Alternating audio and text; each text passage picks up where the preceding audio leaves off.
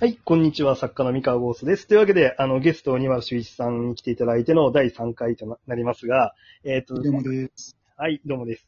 えっと、にかいめでですね、あの、あの、嘘のね、企画会議といいますか、あの、僕と二丸さんで適当に、あの、なんかラノ、ラブ、ラノベのね、企画考えようぜみたいな話をして、まあ、そのね、あの、ざっくばらんな企画会議をみんなに聞いてもらってるんですけど、まあ、その、前回の続きの話をしたいと思います。で、などんな話してたかっていうと、前回、あの、ちょっとね、あの、訳ありの、ちょっと悲劇性を持ったヒロインたちのラブコメをし考えてみたいって話をしてて。で、あの、結果的に今、訳ありで生身を出せない女の子たちに VTuber のアバターを与えて、こうなんか、v、その VTuber のアイドルとしてプロデュースする主人公、っていう感じの立て付けの話がいいんじゃないかっていうので盛り上がってるっていう。で、今回は、えー、そのフラッシュアイデアを、じゃあ具体的に編集さんが納得したくなるようなプレゼンをどうやってやっていこうかとか、どうやって売り出していこうかの相談を、あの、一緒にしようと思います。はい。というわけで、今田さん。難しいよね。難しいよね。そうね。難しいよね。VTuber 今人気だけど、ヒロインが VTuber って言って、本当にね、ラノベ買ってくれるかっていうのを証明できないからね。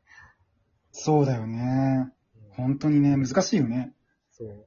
VTuber ファンの皆さんもさ、その VTuber、好きな VTuber がいるから見てるかもしれないけど、VTuber のヒロインが出てくる小説を読みたいかっていうと、まだそこわかんないっすよね。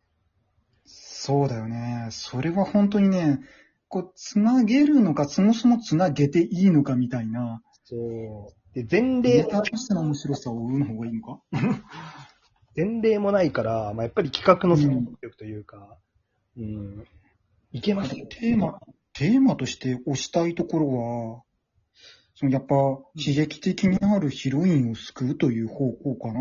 ああ、なるほどなるほど。そこはあれかもしれないですね。編集さんに説得するとき、僕だったらあの、うん、マトリックスを結構使うんですよ。こういうとき、うんうんうん。なんかラブコメのジャンルの中でこう明るい未来、うんっていう、あの、うん、なんかこう、あれとか、ファンタジック現実的みたいな感じのセグメントとか作って、で、うん、あのこの辺に、あの、の作品が今多くて、ここがちょうど空いてるからここ狙っていきましょうみたいなこと言うんですよね。なるほど。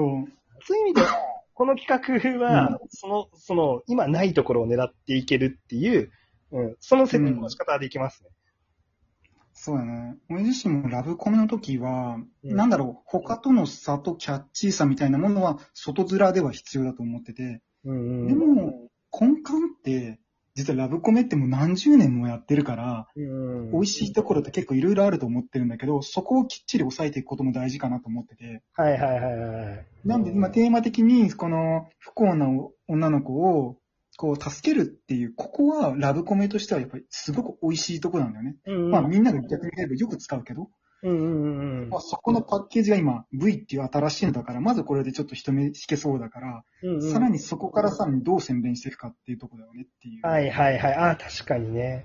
そうかもしれない。うんうん、ってなると、え、なんかタイトルの話とかしちゃうタイトルはね、タイトル考え始めたら多分ね、じゅうにふんじゃ終わんなくなっちゃうな。終わんなくなっちゃうと思いますよ。まあね、あの、無限に時間かかるからね、あれは。あの一番時間かかりますね。うん、でなんでちょっとね、今回はタイトルじゃない方向からね、ちょっとね、あの、説得、まあ多分ね、いいタイトルが思いついたらそれだけで説得できると思うんですよね、でも。確かに。そうね。確かに、ね、タイトルがこれですって、で、V をやりますとかね、こういう設定ですって言った瞬間、売れるってわかるのあるもんね。そうなんですよね。うん。あでも時代性で言うと、まあ確かに、時代性ってかな、王道の部分、その、ヒロイン、あの、不幸なヒロインを、あの、助けるっていう感じの王道を抑えてるから、うん、まあ割といつの時代にも、あの、受ける可能性は占めてる。うん。うん。で、で、パッケージとして、まあその VTuber 要素っていうのがあって、その VTuber を活かす、えー、題材としての、あの、なんか、生身で出られない、や、やんごとなき事情みたいなのが何かあるっていうところは、うん。うん、まあなんかありかなっていう気はしますけどね。うん、ねキャラとか作りやすそうだよね。そうですね。あの、なんかそういうなんか事情があるっていうの一個あるとさ、うんなんかこう自分の好みとかいろいろつけれそうだし、みたいな。うん。なんかね、訳あって、こうみたいな。そうそうそう。そうそう、うん、生身を出せない理由とかもなんかいくらでもありますからね。なん、なんかしら恐怖症を持ってるとかでもいいし、うん、うん、でもいいし、なんかそれで臆病さも出せるし、なんか設定だけでももう気の強さが出てるとかさ。そうそうそう。なんか僕結構好みなんですけど、最初の入り口では、うん、例えばなんかすごい強気な理由で、あの、うん、あのなんだろう、アバターが必要って。まあ、例えばなんですけど、あの、うん、私の美貌が美しすぎるから、生身で出たらもうみんな失神しちゃうでしょ。だからアバター、アバターでむしろ弱めてるっていうようなやつがいてもちょっと面白いなと思ってて。うん、でも、強いなぁ。キャラ強いなぁ。俺の中でもう今縦ロールが浮かんだんだけど。その子が実は、ちょっとドラマ掘り下げてみると、あ、ちょっと違う理由があったとか。うん、あの、はいはいはいはい、はい。僕結構好きなんですよね。あれだよね、あの、も、もっとなんかすごい大金持ちだったけど、実は今、あの、なんか貧乏になっちゃってて、でもなんか、お父さんのなんかその、なんかかしらでこう、当時のお金持ちだったのをなんか見せかけなきゃいけないからみたいな感じで強ぶってるとか。ああ、いいかもしれないですね。なんか、そういう、結構、その、ラブコメもそうなんですけど、そもそもキャラクターものって、あの、キャラクターのギャップってすごい大事じゃないですか。大事だね。こう、V VTuber 設定の美味しいところというかアピールしやすいポイントとしてギャップの作りやすさってやっぱあると思うんですよ。そうだね。だあの編集さんとかにアピールするときとかはもしかしたら VTuber って単語だけじゃなくて、うん、その、うん、なんだろうな、あくまでもそのキャラのギャップを最大化するためのガジェットとしての VTuber であるっていう見せ押し方っていう、うん、編集さんも飲みやすいかもしれないです。あ、そうだね。それのラインでいくと、いろいろあるよね。今までのヒット作が。あると思います。うん。ね、顔を隠して、うん、それこそあの小説家ものって流行ったけど、うんうん、顔を隠してっていう何かを、何かを隠してっていうのが大前提にあったりとか、うんうんうん、秘密を持っててっていうのは、これまたライトノベルの王道ではあるよね。うんうんうん、VTuber ではないかもしれんけど、みたいな。うんうん、そう。で、王道であったものってやっぱり、いつでもね、あの、受け得るというか、うんうん、当たり得るものだとやっぱ思うので、それが、その本質、要素の本質を抑えながら、で、とても新しいじゃないですか。あの VTuber 的なものっていうの。うん、なので、そこはありなんじゃないかなっていうふうにちょっと思いますね。うん、一回他の作品とかでも、なんていうのかな、面白さとか旨味みたいなものが、いろいろ実験されてて、うん、そこの美味しいもの好きだった人っていうのは、うん、今例えばいなくても、うん、絶対潜在的にはいるはずなんだよね。うん、そこをうまく訴求していくとかもやっぱ美味しいよねと思うけど。そうですね。あ、もうこれ企画通りましたね。うん、通りました。売れ、売れるか、タイトル次第かな。えまあタイトル、タイトル次第かな。タイトルはいいのをね、思いつくしかないっすね。タイトルは、うん、難しいっすね。あの、難しいあ、あの、あの、君に皮を被せたいにしましょう。すごいなぁ、強いな、それ。よくないですか？結構今ね、パッと思いついたんですけど。いや、あの、インパクトあるよ、それ。皮をかぶせたい。あ、もうタイ、あ、もうタイトルもできた。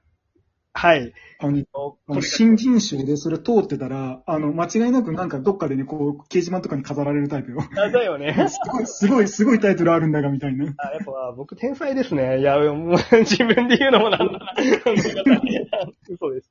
はい。あの、はい。まあ、まあ、こんな感じで、あの、ね。今、ニマルさんとね、もうエセ企画会議みたいなのをしたんですけど、あの、にじゅっぷんくらいで、にほん合わせてにじゅっぷんくらいで、だいぶいっぽん売れそうな曲できちゃったかな？でも結構、ね、売れそうですよね。全然いけそうな範囲ですよね。うん、でもね、なんかみんなこう、育成ものとかっていうと、やっぱりまだまだみんなこう、ね、反応するとこあると思うし。そうっすよね。で、ちょっと目新しさもありみたいな。で、今ね、飲みながら適当に話してる割には、あの、そこそこ い, いけそうなね、企画ができましたね。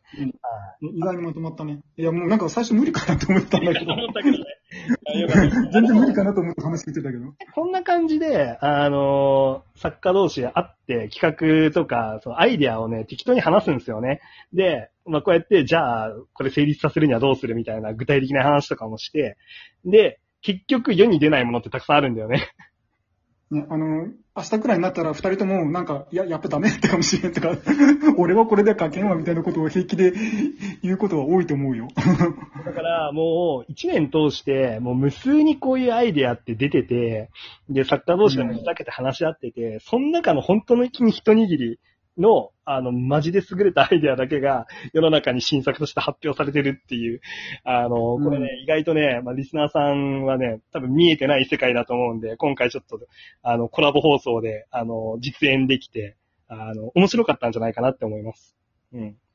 そうだよね。でも、なんかこういうアイデアがさ、うまく皆さんに伝わらずにさ、本当にいい作品なのに売れなかったっていうのも多くてさ、多分その辺の努力をしなきゃみたいなテーマもあるよね。そうですね。まあそれね、あの、そういう、ちゃんとね、面白いアイデアがね、あの、みんなに届くようになるといいなってやっぱ思いますよね。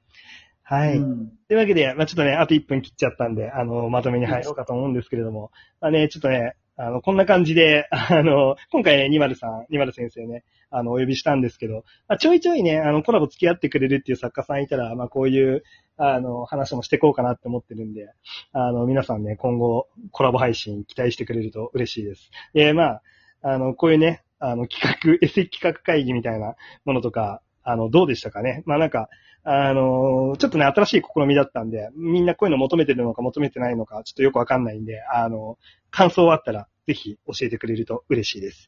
というわけで、あの、ゲストにまるさんでした。ありがとうございました。ありがとうございました。はい。それでは皆さんおやすみなさい。バイバイ。バイバイ。